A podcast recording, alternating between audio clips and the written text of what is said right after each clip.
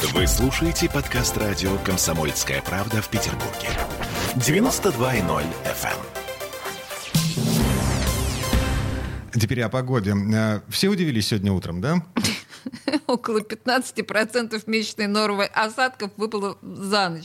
Причем 4 сантиметра снега. Это по подсчетам синоптиков. Где-то было и больше. В общем, коммунальным службам сегодня с утра пришлось выгонять на улице не поливальные машины, э, как в предыдущие дни, и как вообще, по идее, должно быть, а снегоуборочную технику. 6 апреля, я напоминаю.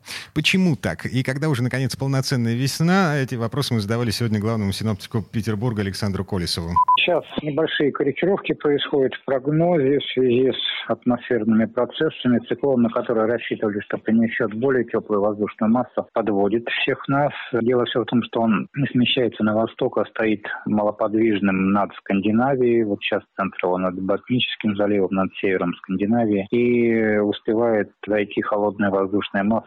Э, поэтому на этой неделе немножечко попрохладнее. Максимальная температура днем плюс 3, плюс 8 по Ленинградской области, ну и также в Петербурге. К выходным дням, ну, надеюсь, что будет меньше уже осадков и должно быть немножечко потеплее. Уже с пятницы повышение температуры воздуха, там вроде не должно быть отрицательных значений, там, если будут осадки, уже только в виде дождя.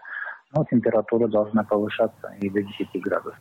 Ну, кстати, господин Колесов говорит, что в среду, четверг все еще есть вероятность мокрого снега. Отлично. И пока менять резину с зимней на летнюю, в общем-то, еще рановато. Ну и еще одна деталь. Впервые за 14 лет уровень воды в Неве достиг абсолютного максимума. По данным гидропоста у Горного института вода поднялась на 49 сантиметров над ординаром. Так, а вернемся в эту студию буквально через пару минут, уже без Олеси Крупаниной. Э, У меня э, шмен Шаштавов произойдет. В гости к нам приходит гендиректор компании «Затерм» Виктория Нестерова. Будем говорить с ней э, за бизнес, за экономическую сторону, например, переселение столицы в Гатчину, за э, э, Петербургский международный экономический форум и про ночь больших ковшей. Это все впереди. Темы дня.